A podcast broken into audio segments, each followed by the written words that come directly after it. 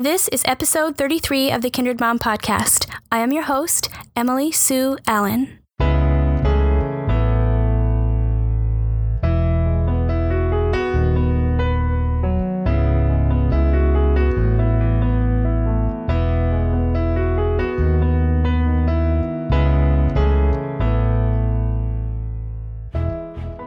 Welcome back, friends. I'm so glad you're tuning in to this episode of the Kindred Mom podcast, where we will be talking about loving well as a wife.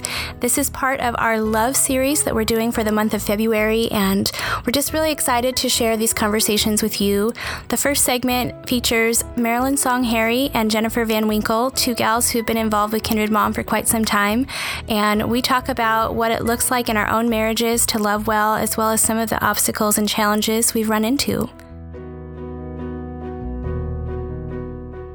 For the second segment, Sarah Allard and I interviewed Ann Hinman, a pastor's wife and mama of three who has been married for 28 years, and she is so familiar with the ups and downs of marriage. She has so much wisdom to offer, and I hope that you enjoy the conversation that we had. Before we jump in, I just wanted to say I know that everyone is in a different place in their marriage relationship, and we just want to extend our love to you, knowing that there is no one size fits all, there is no quick fix solution for the challenges that you go through, but we hope that you'll find hope and encouragement in these conversations. Thanks for listening.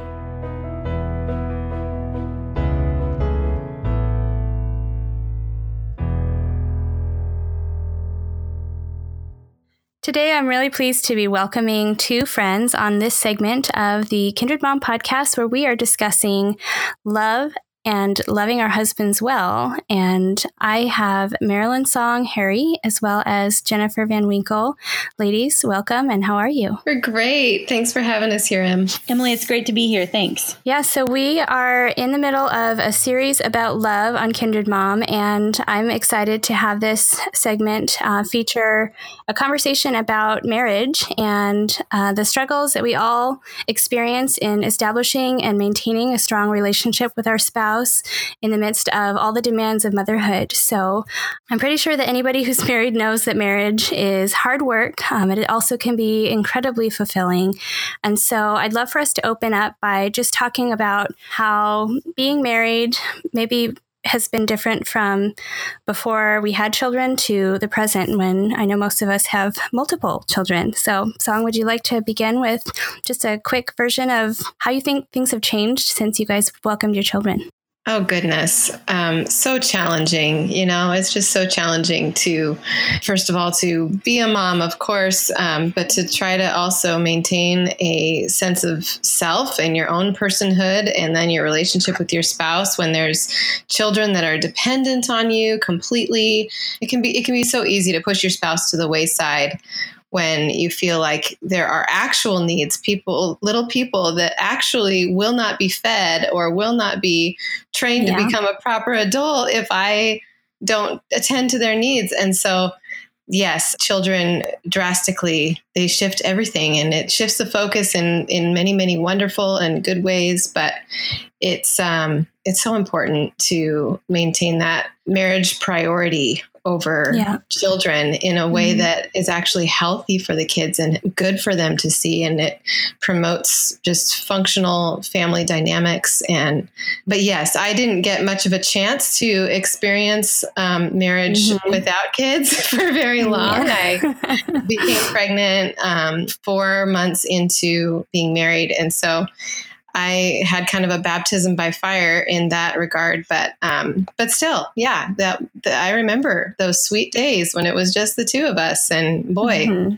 they were fleeting indeed, and I will never get them quite back just the same. But yeah, it's similar for us, and that um, we we had several several years together before our kids came and and in those days we were a lot more freewheeling and had you know freedom to choose what we wanted to do when we wanted to do it and so with kids it's really been a shift in focus like song was saying in that we have to edit we've become really good editors yeah. of our lives and saying what what serves us and what doesn't serve us and mm-hmm. just getting rid of the fluff but also just really seeing that aside from the needs of the kids which are the are the needs that s- tend to scream the loudest Yeah. that we do have needs for each other you know Mhm. and we have to choose each other and the choice of choosing is sometimes a little bit more romantic and a little bit more thoughtful Mm. than just the freewheeling Yeah. we're, we're Mhm. just together you know Yeah. so that's what i've noticed Yeah, I remember early in our marriage, before we had a lot of our communication kinks worked out,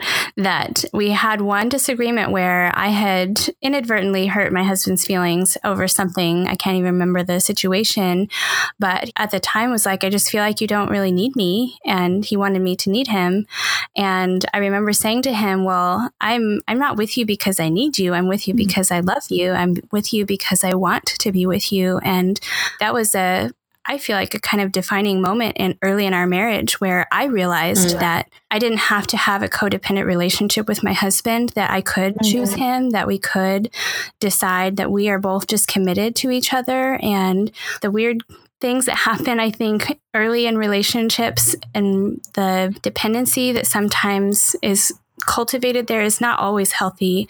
But I Mhm. love that we started there because as we have welcomed more children, we were we had our first baby two days after our first anniversary, so we also didn't have a lot of time before to compare to. But having our children early in our marriage, I think, really counterintuitively strengthened us and grew us in ways that I don't know if we would have matured as much um, at that stage of our lives without that shared purpose, that shared responsibility to parent our kid. I know that there are challenges that come with trying to navigate romance and doing what we can to stay connected with our spouse in the midst of parenting. But I also think that it's brought us together in a huge way. And I'm really grateful for that. hmm Yeah, that's good. So, one of the things I want to discuss today is when you think about your marriage, is there anything you have done specifically to invest in your marriage that, you know, under ideal circumstances it looks it looks one way, but then we have the real life scenarios of you have multiple children, you have a lot of demands for your time and many of us are exhausted and are just doing lots of different things. Uh, I'd love to know how each of you have tackled how do I prioritize this part of my life where we can connect and build our relationship in the midst of all the other chaos going on. hmm Yeah. Well, I think the first thing that comes to my mind, somebody gave me this tip when my children were just very young, toddlers.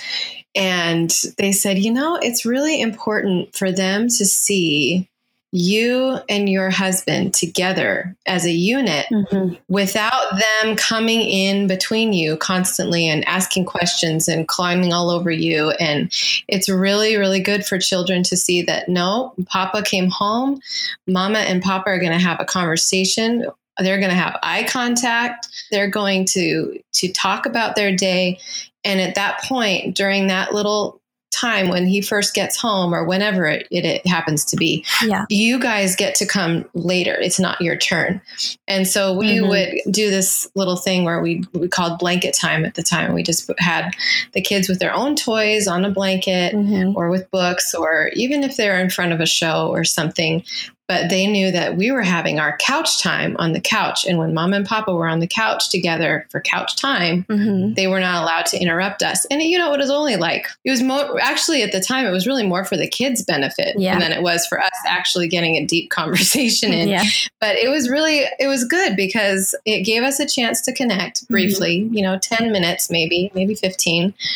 And the kids got to, to sort of tangibly understand that mom and papa they their relationship is really important Mhm. and it, i need to respect that Mhm. and it takes priority. And so that was one one way we um, implemented that idea Mhm. early on. But you know now uh, as they're getting older and you know the children have multiplied since then, so I, I am really competing these days for uh, any kind of conversation whatsoever that's not interrupted. Yeah. so maybe we need to start doing that again. But um, I think when I think when they're little, it's it's a really nice way of showing the children that mom and papa are important and um, and just honoring him that way. And Yeah. yeah, so I'm, I would be really interested to see what it looks like with your 11 year old on a blanket.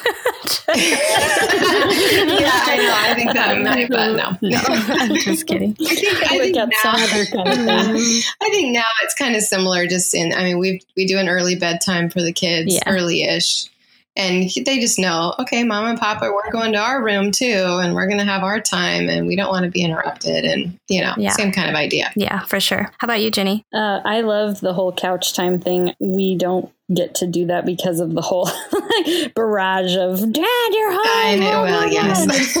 and, and it's just like I, I was telling him like i really like being your first hug out the door you know like when you have to leave i love being the first one because he's like always makes his rounds around the breakfast table to like say goodbye and i'm like i'm usually the last one so i like being the Mm. first one i like being both i'll, I'll be Yes. bookends right i'll be the first That's right. There you go. um, one of the ways that we've invested in each other is to try and schedule regular date nights and Mhm. sometimes that's sometimes that's out of our house and sometimes that is just spending time Mhm. together Mhm. just in our Yes. house um, Totally counts. yeah it totally counts it's I, it's something that i don't feel like i'm super great at being consistent with as far as like going out on dates because i really like that but um it's not always possible to to make to make happen Mhm. but I do I just find that I am like I'm jealous for his time and you know he's jealous for my time which is kind of it's kind of a, an eye opener when your husband says I'm jealous for your time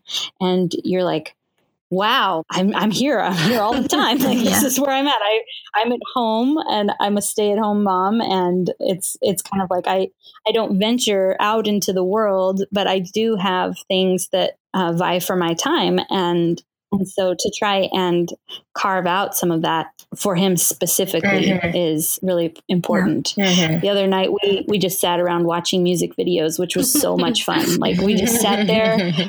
He had an earbud and I had an earbud, and we're looking at our phone, you know, screen, but we're doing it together. And we're like, wish we had better speakers. Oh my but gosh, was- you guys are so really cute. That's awesome. Yeah, I think another um, idea that I think is important for under just investing in marriage is kind of the picture of what you just said, Jenny, of like we're sitting together watching something, you know. And I think, you know, as women, we tend to think, oh, we just want face to face time with our husband. We just want to be able to talk to him.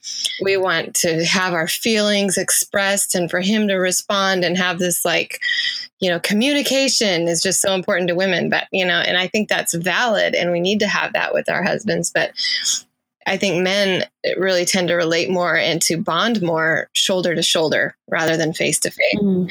and to create, you know, to times where you're not just having a real great talk over dinner, maybe somewhere, but doing something with your spouse, going on a bike Yeah. ride or playing tennis or doing, you know, even just, I mean, my husband just likes it when like he's working on a house project and I just kind of sit there and hand him a hammer when he wants me to, Yeah. you know, it's like I'm not doing anything, but the fact that I'm just kind of present Yeah. and available and you know and for me i'm just admiring the muscles but you know that's, that's your reason for being there. right no it means it means something Yeah, I found that our best conversations happen when we're driving somewhere in the car. So I have it on my list Yeah. to make up a bunch of day trips we're going to do this spring and just take That's that time to get the family out of the house. And, you know, we just, I think when he's driving and he isn't engaged with his technology and all the stuff he does for work, um, that's when I get the best of his attention. And so I just have realized that I can't expect the deeper conversations to happen with the kids all around, with him coming home from work, with all of the regular things. And so I would say that we do have pretty solid communication throughout the week, but most of that happens over the phone while he's at work, driving to or from, or we Mhm. do send email and we have text messages where we're just trying to get across the nuts and bolts of things that need to happen. And like you said, Song, just doing something side by side, whether it's the driving or there are some other Mhm. things that we've done as well that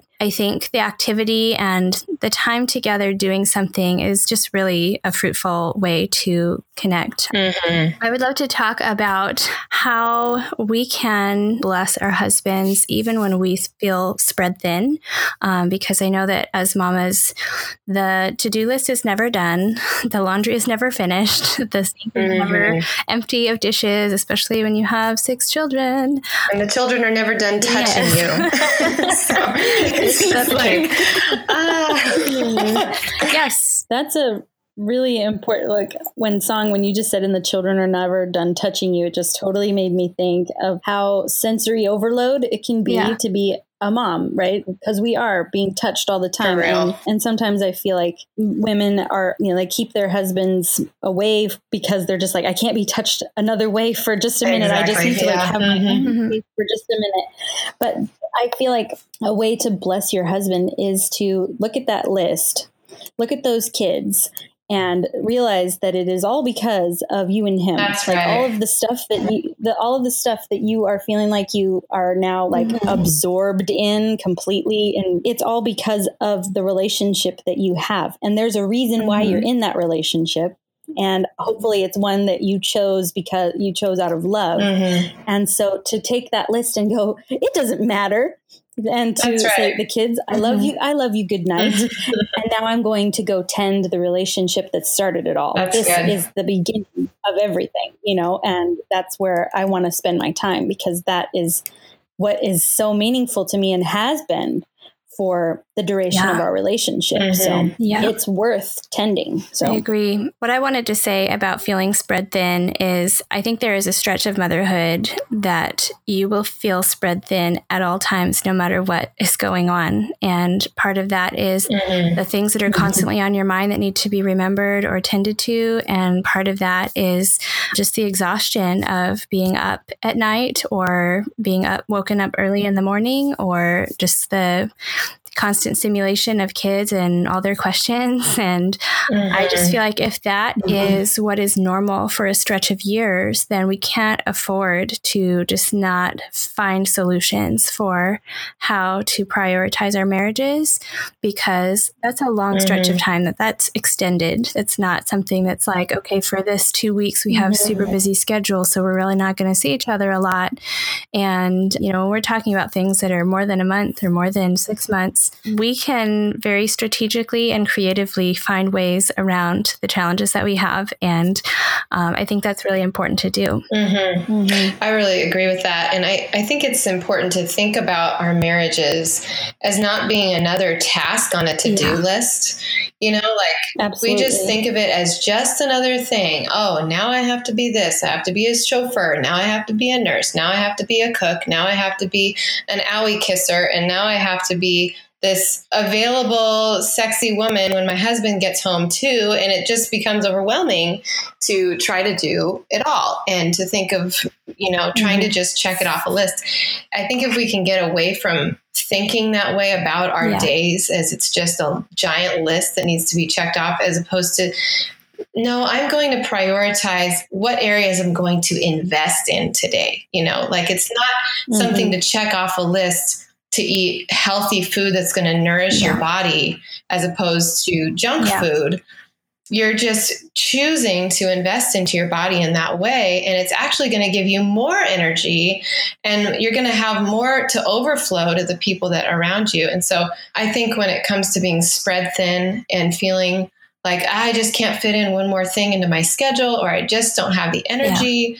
to invest into into date nights or having sex with my husband or reading on the on with my kid on the couch again the same book yeah. you know like it to, instead of thinking of these things as tasks rather than okay what's going to what investment can i make now that's going to actually bring back more blessing and more energy and, and give me what i need to fulfill what I who yeah. I am as a as a mom. Yeah. Um, I think that helps. Yeah, and speaking of that, I think if we just dip our toes into the more personal topic of intimacy, um, we have mm-hmm. an essay going up on the blog where Jenny, who has been chatting with us tonight, um, is talking about her own journey with realizing that intimacy was something that she could be in the driver's seat of how that unfolded mm.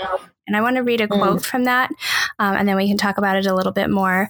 She said, I used all the standard excuses. I'm too tired. I don't feel beautiful. It's too late tonight. Maybe tomorrow. I sidestepped his advances by changing the focus of conversation from invitations to engage in physical intimacy to safer topics centered around our children. I was hopeful that those would put his mm. fire out because it seemed friendlier than directly smashing his heart with one more I don't want to.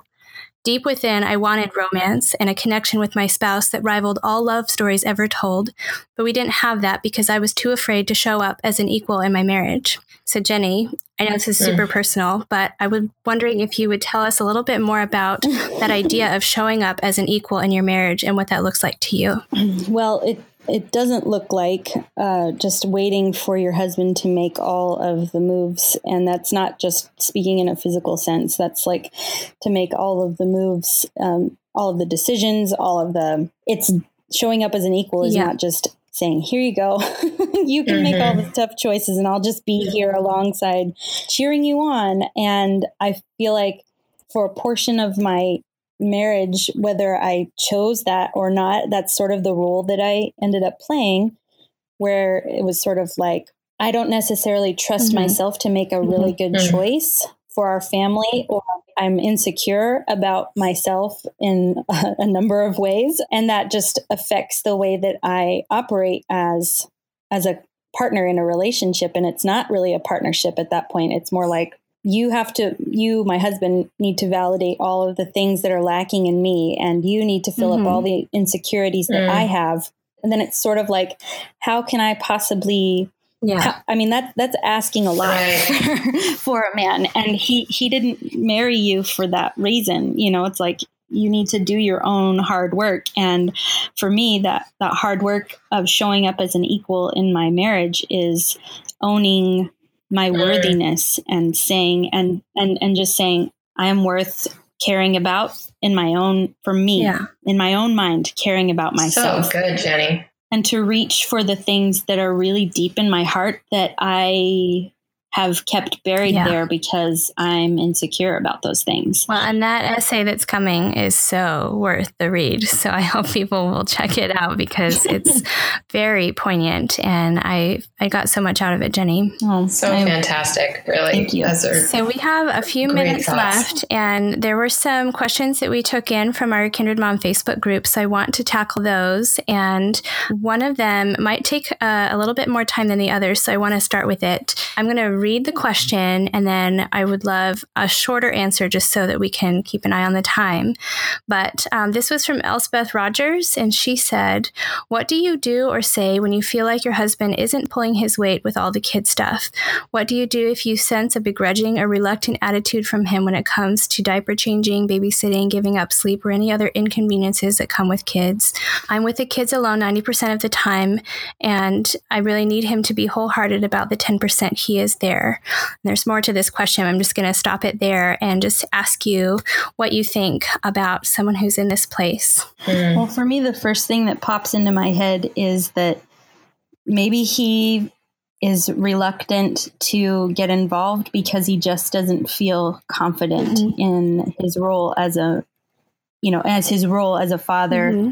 i think that when men feel the role uh, to leave the house and to provide for their families that they are they're leaving that connection also. And and sometimes when they come back from their life out in the world they don't have the connection that that they can see you have with your kids when you spend all of your time at home with mm-hmm. them and so i would say that perhaps it's because maybe he doesn't feel that he knows how to contribute yeah you know yeah.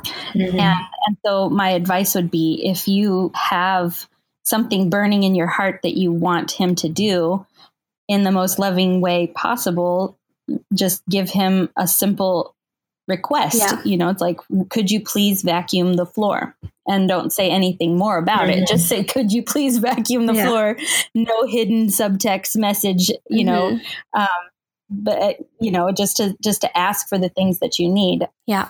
So, one of the things I wanted to say about that is that I just think so many times we have expectations that our husbands will just know what needs to be done, or yeah. they will catch all the clues that we throw their way that are non spoken. And with that just comes a lot of negativity on our side if we're not receiving back the messages or the actions that we are looking for. And it's taken me a number of years to get to the point where I am very direct, I'm kind, but I'm very direct about this is what would really help me out today. And I will specifically ask for what will help me. And it doesn't mean that my husband can always do every one of those tasks, but it does mean that he knows what I have asked for. And when he can, he responds. And that has made all the difference of just not expecting him to catch the clues. so mm-hmm. I was just going to add really quick that um, just giving him some positive reinforcement yeah. goes a long yeah. way. Just say naming the things that he does well will go a long way. Absolutely. And I think it's important just to be realistic about our expectations as wives. You know, this is especially if you're a homemaker and you know, I think it would be very different if you're both working outside the home and sharing home tasks. Um, but if you're a homemaker and this this is really your life, yeah. this is what you your whole life embodies. This is your gift to your family, and so you have a, you have systems for yeah. things. And there's just no way for a man that works outside the home or studies outside the home to be able to function in the same way mm-hmm. as you do in your home because you have a very curated craft yeah. that you've been perfecting over a number of years. And so, like you were saying, yeah. I'm just being clear about expectations. And also, you know, like when I get out for a little bit or go to the grocery store or leave my husband with the kids, I don't come home any longer yeah. expecting yeah that the house is going to be in the same order that I left it or that all the dishes are going to be put away.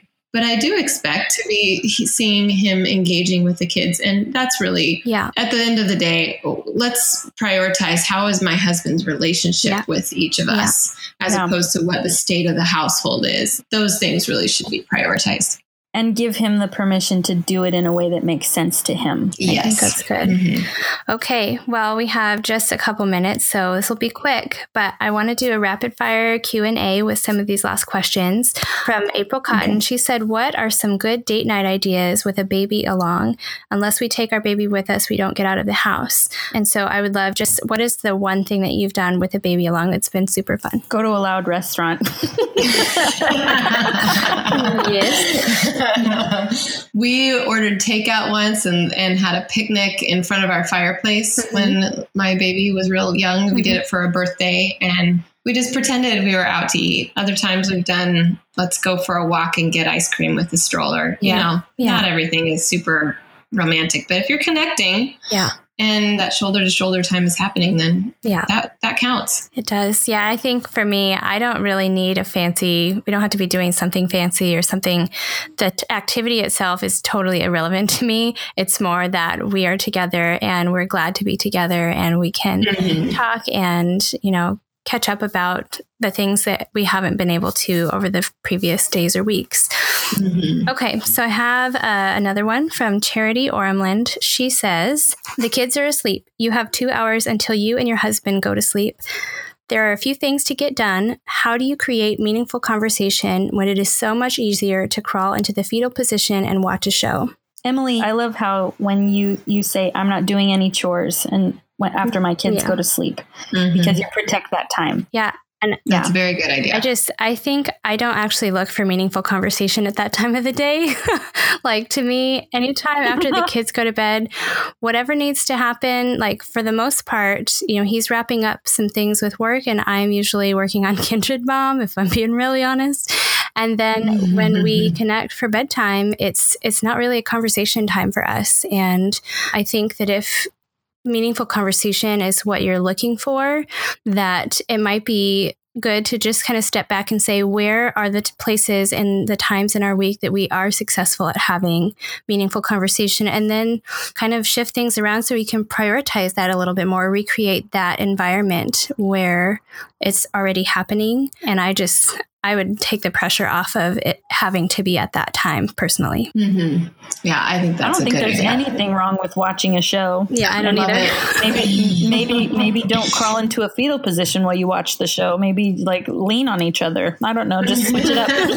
but I don't think there's anything wrong with watching Yeah. a show. Yeah, and you know, it doesn't hurt at that time either to say, "Hey, let's watch a show." But first, you know, let's get into it. You know, and to to every now and then to initiate and to to just speak your husband's love language, and you know, he will love that. You do it once a month, he would love that. Yeah. You know, it just just to change things up every now and then, make sure that that part of your life is not being overlooked. Well, time is up, and so we need to wrap up. But I just so appreciate you ladies sharing from your experience. And one of the things I wanted to make sure I said before we close out is just marriage is one of those things that is intensely personal to each individual couple, and the things that you need and the things that you are working through are oftentimes things that there's not just a simple solution because there are layers and there are just so many things connected to all the aspects of your life together with someone. But the one thing that I do think is really useful and helpful is to find a, a group of people um, that you do trust that you can talk about this stuff really honestly with because I know that for me, many of my struggles in marriage have had to do with just having a skewed perspective of my husband's intentions or having um, you know things that are rooted in my own shame or the baggage that I've carried from other seasons of my life into my marriage. And I just think that loving trustworthy friends who can help you see things maybe from different perspective from time to time really that goes a long way and I think helping us stay in it to win it. So any mm-hmm. last words ladies? No, I just agree with that. And I would also say maybe seek out a couple or a woman that you know has just had a sweet marriage that maybe is a, a few steps down the road. You know, mm-hmm. finding people that you know are going to give you are not just going to to stroke your ego or just to feel like, yeah, you know, why does he do that or whatever, but to really give you constructive and just wise counsel i think is is Yeah. so helpful in overcoming these kinds of issues and of course you know many i'm sure many there are many people out there that are really struggling in their marriage and of course none of the things that we've given you here are anywhere near the kind of counsel that you might need so i mean getting counseling Yeah. getting people that are professionals in this area to i mean there's just absolutely no shame in that i think pretty much every couple could use that from time to time so Yeah. yeah, i just really encourage that All I would say is that your marriage is worth fighting for and that you're a brave woman. You can do the hard work.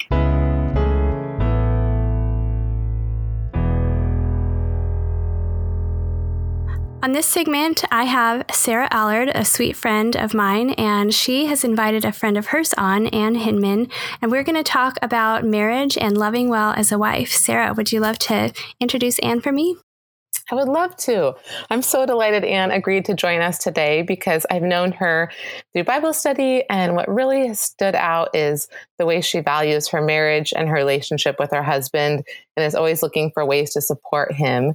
Uh, also, she always brings up her kids and um, wanting to be close to them, but also allow their independence now that they're leaving the household. Um, and my favorite thing about Ann is, along with wisdom, she always adds a dose of humor. So, Ann, would love for you to take a couple of minutes to introduce yourself and your family to us. Sure. Well, thank you, uh, Sarah and Emily. Um, I have uh, three children, and they're two years apart. So at one time, they were a baby, a toddler, and a preschooler. But now they are 20, 20, they're in their 20s 20 22 and 25 two are in college one is working for amazon and moved back home this past year i have a husband who happens to be a pastor and we have lived in seattle for nearly 10 years now and just parenthetically, I was telling Emily, we've lived a lot of different places. We've moved around a lot. I grew up in Ohio in the same small town, lived there all my life. So my children um, and family have had a very different experience than my experience growing up. Well, we're so pleased to have you on the show today. And one of the things that we're hoping to capture in this conversation is really what it means and what it looks like to love well as a wife. And I would love to hear a little bit about your story and your life, how long you've been married, and just kind of what it has been like for you through the different seasons of parenting alongside your husband. Well, we have I've been married 28 years, and I really should be the last person that talks about marriage.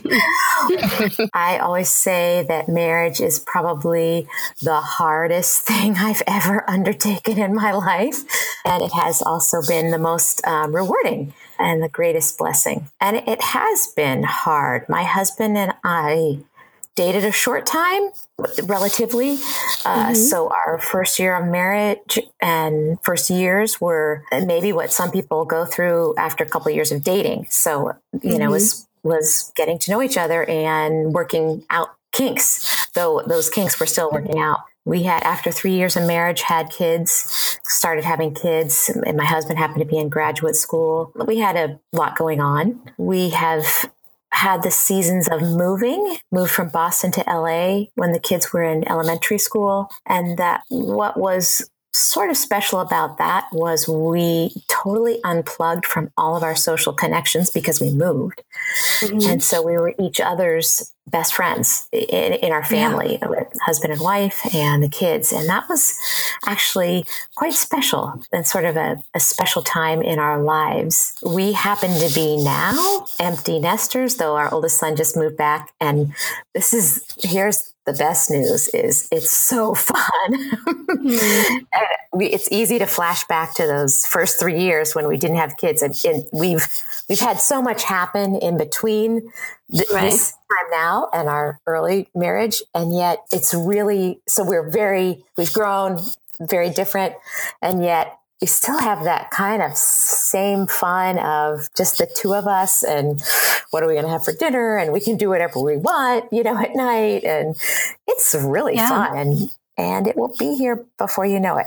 oh, that's so encouraging for the young moms listening, just that might be in the trenches, that it can be fun, you know, because I, I, agree. I mean, we've been through different seasons in our 14 years of marriage of highs and lows and are in a sweet season. And um, I think it can be really encouraging to mamas that are feeling like they're not having a lot of hope in their marriages. And you know, on that note, Ann, when you think back to kind of those early years, what you, would be some thoughts as far as what women could do to invest in their marriages and build a healthy marriage, either habits or tips, just looking back kind of as you were building that foundation, especially after that move, what did that look like for you guys? Well, uh, it's it's funny. I a couple things come to mind, but one thing that comes to mind right away, which doesn't really apply to the move, is is having you know close, trusted friends that you can talk about your marriage with is really helpful. Mm-hmm. It's helpful to just bring. I always tell my kids reality is the safest place. And, and it's true in a marriage, reality is the safest place. And it's easy to have vain imaginations of, you know, all these other marriages are so great, or that my friend's husband is so much better than my husband, or um, stuff like that. And it's, it truly is easy to think about that. And it's just so helpful to be, have friends, trusted friends.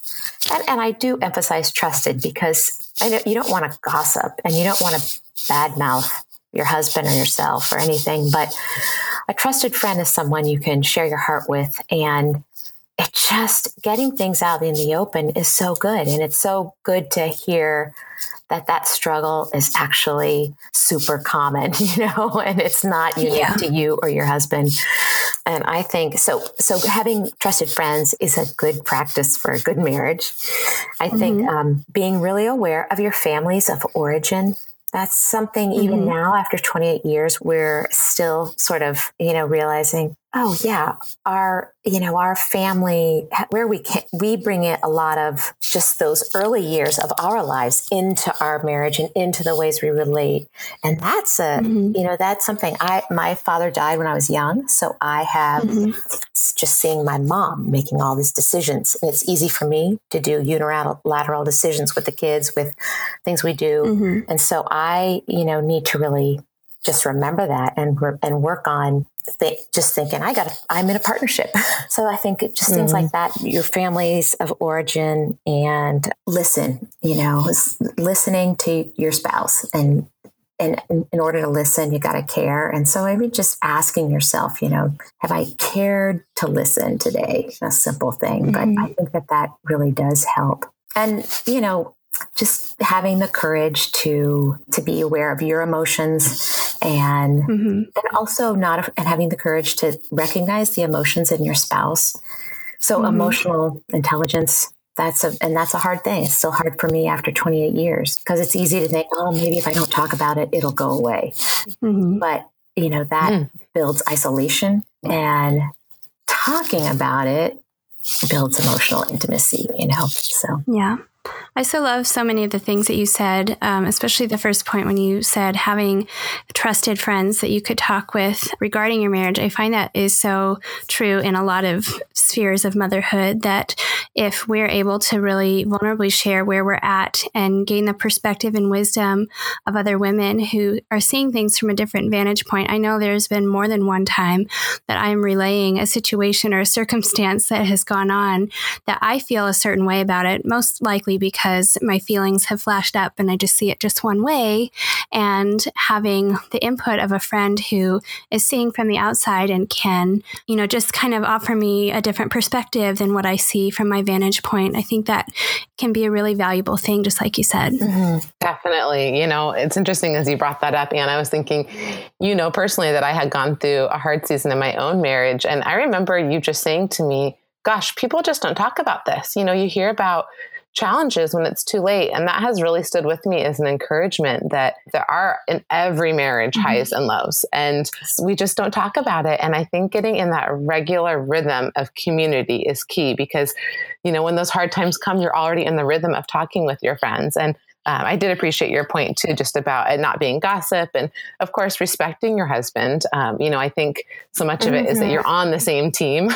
I know, as you're talking about, I know I've gotten that feedback like, you know, you're each doing your own thing, but how to work together. And I think a huge part of that is bringing people in that not only are going to cheer you on, but are going to mm-hmm. cheer each other on mm-hmm. as a couple. Mm-hmm. That is mm-hmm. huge. I think, Sarah, that you, you make that point, and it, it is true. It's especially if we're in community, you don't want to hear somebody start talking about it when when they're at the point of we've already made they're at the point of no return and sometimes that's when people start talking about it when in a caring community you want to talk about it right when it when it's at the beginning of the problem where where yeah. the community can step in and support and love and encourage. Yeah. It seems too like the issue of communication, which I think is probably one of the largest parts of marriage. It is difficult to work out when you have two very different people who communicate very differently, trying to get on the same page and share their thoughts and feelings and fears and insecurities. That's something that we're all struggling with in our marriages, but we also struggle with that in social situations. And I think it's just a good thing to apply ourselves to learning different concepts, different avenues of communication so that we can get on the same page. And um, whether that's with our community and how they support us or with our spouses, the one thing that I have noticed in my own marriage is even though we haven't had as many lows in our 13 years or so. We did a lot before we got married. We went through a whole lot of really deep, uh-huh. hard stuff. And so I feel like we kind of got ahead of the curve in that respect a little bit. But I have noticed that it's only been in the last two or three years that I have really volunteered a lot to my husband about how I really feel about things because for a long time there, I just didn't want to sour what was going on. Like we had a good thing going, but there were a lot of things that I just withheld emotionally because I wanted to keep it that way, which it wasn't actually helping us out very much. You know, now that I have gotten a little bit more bold and confident about bringing my concerns and requests and my big feelings that I was always afraid would scare him away, um, he's really received me, and it's it's drawn us into deeper intimacy and deeper connection that I really cherish. that's great. I think that's that's very wise and it's bold. It takes a, it takes courage, exposure. Yeah. You know, it's we're in the constant. I, I, I guess growth is that. It's just is um, laying being exposed and that's mm-hmm. ironically mm-hmm. freedom but it's hard. Well, I would love to ask Sarah. Um, Sarah, you've been married for going on 14 years, and I know that you have had ups and downs, as you mentioned. Uh, and now that you have children, the dynamics of your marriage have changed. So, whereas I'm coming from 13 years of having children in the mix the entire time, we had our first baby really two days after our first anniversary. So, I don't really know or remember what life is like without having children in the mix. I would love to just hear from you about what you think are the most important important things you've done in those years before you had kids and maybe how things have changed since your little ones came along? Yeah, that's a, such a great question. We did have 10 years of marriage before having kids and um, didn't plan that necessarily. Infertility led to that. But, um, you know, looking back, I am thankful for the years of friendship that we built. But I also think that, um, you know, in that season, it was really busy. We were both working and serving and doing lots of things in different avenues. And parenthood has really brought us together in a different way. And as I had mentioned, I think being on the same team and having that mentality, especially with kids. It's like one among combat right now. You know, you got the toddler, the baby. It is all hands on deck. And, you know, if we're not in it together, it just feels like we're kind of drowning, you know, even though it's such a fun season, it is very full. And so, really building that friendship, that teamwork mentality of we are in it together, we've got each other's back, even just saying phrases like that. The other thing I really noticed when our son was born was you know, all the fear that comes in as being of being new parents and it can be easy to criticize one another versus really building one another up mm-hmm. in our new roles as parents and so that's something that we sought to do just to say wow i really like the way you changed that diaper or i love the way you were so gentle yeah. with our son or um, just speaking words of life in a season that we are all doing the best we can and can be hard on ourselves has been huge and the other thing i was thinking about and i think a lot of guys are this way is they like that side by side time. As women, we love face to face talking. And um, I know my husband Angelo loves if I just will be still and watch a TV show with him. And in this season, it is hard to do that. There's always more dishes to be done, yeah. laundry to be folded, children waking up when they shouldn't be. And um, it's been a beautiful thing, actually, a real gift to me in this season that there's just something about calming myself down enough to sit down and just be beside him and watch a show. Uh, it doesn't have to be every night that fills his cup, and in turn has really filled mine. And I've realized just how we are such each other's opposites, but in so many ways, there's moments like that where I realize what a gift it is. Uh, and it just really calms me and gives me that time of rest that I don't think I give myself. And the other one, I know we got a lot of questions about intimacy on the Facebook group. I'll just say that, you know, that's obviously changed over the years. And being really intentional in this season about pursuing one another and being creative about pockets of time, you know, intimacy, or just even spending time together, um, getting creative with date swaps, just how can we nourish our relationship, our friendship, our marriage, and take that time outside the kids has been really valuable. And I'm seeing a lot of blessing in this season, and I'm very thankful. Thanks so much for sharing. And Ann, I'd really love to know from you, just from your years and years of marriage, I'm sure that you've seen lots of things come and go as far as interests and hobbies and things that you each want to do with your time. If you have a certain way of prioritizing certain things that allow you to stay connected? How do you make space for both of those individual interests and still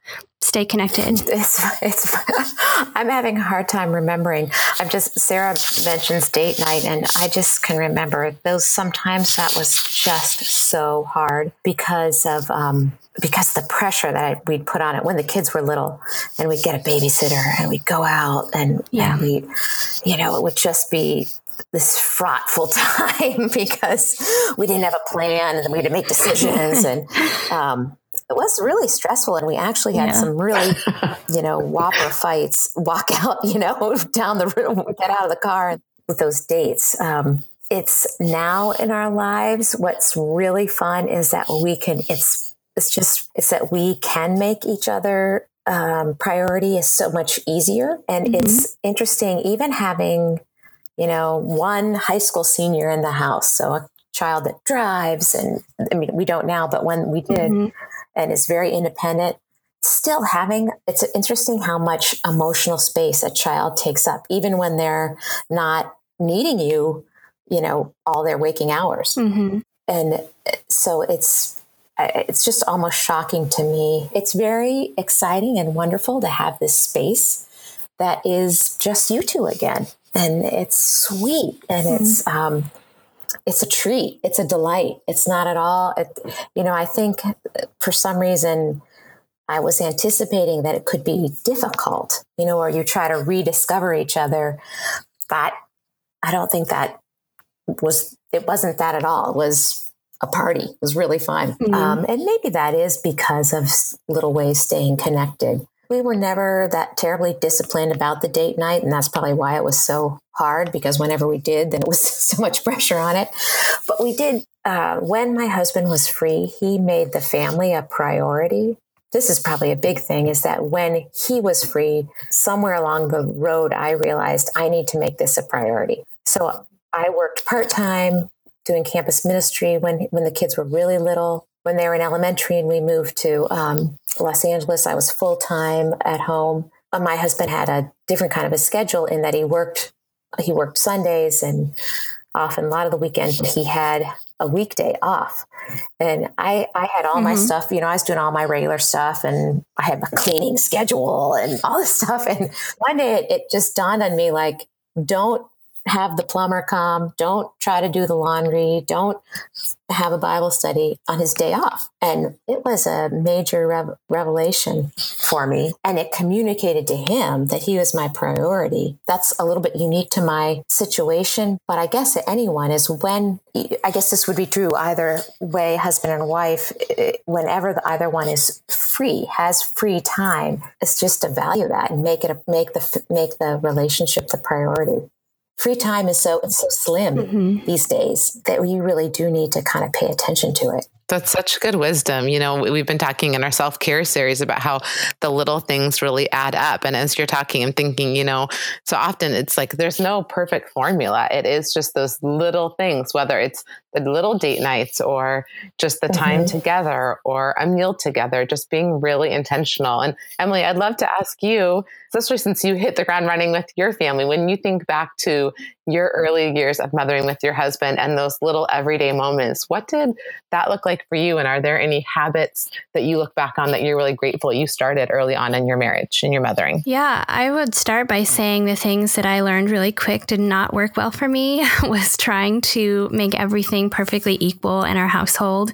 Um, I kind of came into marriage thinking everything's going to be 50 50. You do half of that, I'll do half of that. And when we welcomed kids, we did work together for sure. It wasn't all on one person, but I just realized that the way that I could serve my husband well is to just do what I could do without complaining about it, um, whether that was cleaning the kitchen or making a meal or whatever was on my docket for the day and to just greet him warmly when he arrives home. And I know not everybody has this dynamic. Just the more time that we have been married, the more I've realized there are a lot of small things that I can do proactively without waiting to be asked. And as I have made gestures toward just doing something that I know will make his life a little easier or show him that I'm thinking of him, it's just really gone a long way. I feel like he turns around and tries to do the same for me and has started anticipating, oh, I'm going to help her by, you know, finishing out the dishes that are left in the sink and just small things that when I come upon those gestures, I just feel so loved that he has taken the time and care to do something without being asked. And I think that has come about largely because of the things that I proactively did to feed into his world. Mm, such good, simple, practical tips. What are the little everyday moments? Because it doesn't always have to be a big date night to bring love and appreciation. And I think that it's so true. We can put a lot of pressure on the big moments versus and underestimate those small moments. Yeah, for sure. And one thing I love about you is that you're big on celebrating. And recently you had shared that that is a big culture of your home growing up. I would love to know if you can think of any ways that you celebrate or encourage your husband. It could be big or small, and anything the mamas that are listening that are in the trenches might be able to take away and implement into their homes. Oh, that's a good question, too. I, am sort of falling back to what I was saying before when I had this aha moment of when my husband has free time, I should line up and have free time. And um, mm-hmm. not, maybe not everyone wants, wants to do that, but make myself available and it's a simple thing. It's just pay attention. I'm not really getting the celebration, but I'm thinking it's it, it's very funny you asked that, Sarah, because I grew up, you know, with this mother that celebrates everything. And I mean, every moment we had good night party before we went to bed at night. And I, I was just reflecting on that and thinking, I think that's why I like to sleep so much because it was celebrated every day of my growing up life. my, my husband, on the other hand, you know, didn't really have birthday parties and it wasn't, um, just didn't have that same, let's make this moment, mark it and make it a moment which um, and it's not at all that it i mean it was a wonderful home but that just wasn't part of their their culture. So in some ways me bringing my that to his framework can feel sort of contrived versus authentic. Mm-hmm. and so if this is answering it it's the quiet uh, observation. I think if there's any the biggest gift celebration I can give him is when I notice him, I see him, you know, and I mean, mm-hmm. I see him without being distracted, without being occupied, without also doing email. And when I give him my attention, when he knows he has my ear, when I'm not, when I'm also listening, not with my agenda and not listening to correct or get my point in or but listening to hear what he has to say that probably to him is the biggest party he could ever have. So, mm-hmm. you know, it's something. The other thing that's just crossing my mind is you just kind of become a student of your spouse. After 28 years, I think we there's still we still really there's still a lot to get to know one another in, and there's still a lot to figure out and know and go deeper with. Yeah. So I love that you talked about um, just seeing your husband and being really attentive to where he's at and how he feels. And I think that's really wonderful. That's so true. And just think it's a beautiful reminder that healthy marriages don't just happen, that it is intentional daily work of seeing each other, of loving each other, serving one another, and figuring out what are the ways that we can feel known and feel loved and really be seen. And that's so powerful. It could be something as big as just listening and understanding, or something as small as my husband, one of his love languages is gifts. And sometimes he'll gift me something. I didn't even realize I wanted that, but I really did. And I can't believe that you are paying that much attention. Like and just all the little detail. I mean, one silly thing was I really wanted a new bath mat, and he had told my aunt and like measured and the color, and I was like, this is just such a silly little detail. But now every morning I see that bath mat and I think about how much he mm. loved me, and so you know it doesn't have to be big. So I think this this uh, conversation has been so encouraging to realize that it's really those little things each day that matter. Well, Ann, I just want to thank you so much for your time and um, just appreciate all the things that you share. There's a lot of nuggets of wisdom in there, and thank you for lending your time to us. Oh, well, thank you guys. You guys are so great. And, um, and, and just this um, coming alongside uh, the journey of parenting. And so you guys are doing a great ministry here. Thank you so much.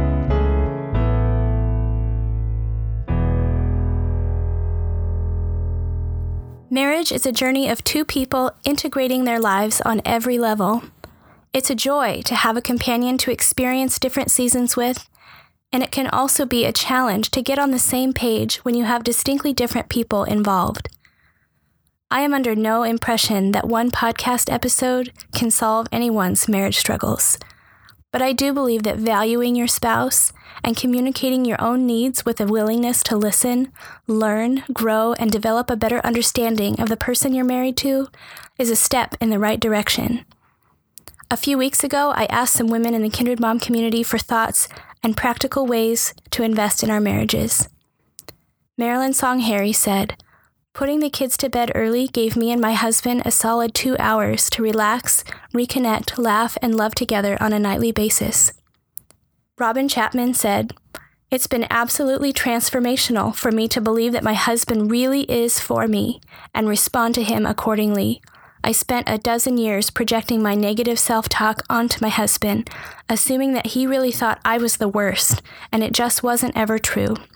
As I stopped reacting defensively to everything he said, he started trusting me more with his heart. Rachel Swanson offers Get in control of your finances by sitting down to do a budget. This may sound like it's off topic, but once kids come into the picture, money issues tend to be a problem. Studies say that the number one thing couples fight over is money, so talk about it. It might feel uncomfortable, but in order to overcome this, you have to face it and work to make it work. Faith Rader says, The biggest piece of advice I'd give to my younger self is to make sure to have fun with my husband. It's something I did not understand the value of when my oldest kids were little. Katie Carper says, Set aside time each week to laugh and talk. We purposely avoid talking about work and the kids because neither work nor children define our marriage. We talk about our struggles, dreams, hilarious stories, and what God is teaching us personally, as well as how we can love each other better in each season. To close out today's show, I want to share a personal story with you. My husband bought me an orchid for our anniversary one July. The original blooms held on all through the summer and fall until sometime in November before falling into the kitchen sink where the plant had been sitting on the windowsill behind the faucet. For a stretch of time, I just let it be. I watered it every now and then, even though it looked like dead sticks pushed up out of the dirt. After a month went by, I had a passing thought to look up how to care for it more intentionally, which consisted of carefully pruning two little branches. It didn't seem like anything was happening for weeks until buds started forming a couple weeks later. Then a new delicate bloom began to emerge. As an anniversary gift, this orchid symbolized my marriage. And for those of you who might be in the dead stick season of your marriage, I want to urge you to keep watering, to keep investing in your marriage. It's not easy to continue giving in a relationship that doesn't feel like it's going well. But I have learned that as my husband and I have taken tiny steps to tend to each other, to sacrifice what we can for each other's benefit, and to communicate honestly about what each of us need, our love continues to bloom again and again. For those of you who don't feel like your partner knows your real heart, for those of you who don't know how to bridge the distance or heal the hurt, I offer a prayer. May this year be one that you continue investing, continue tending the love you have committed yourself to, and may your marriage rebloom in a beautiful and gentle way this year.